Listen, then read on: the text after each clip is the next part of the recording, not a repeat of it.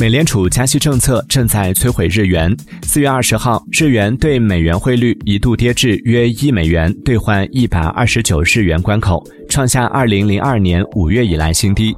不仅是对美元，日元近来对其他非美货币也同样表现疲软。其中，在岸人民币对日元当天已突破二十大关，日元的大幅贬值让其成为今年仅次于卢布的全球表现最差的主要货币。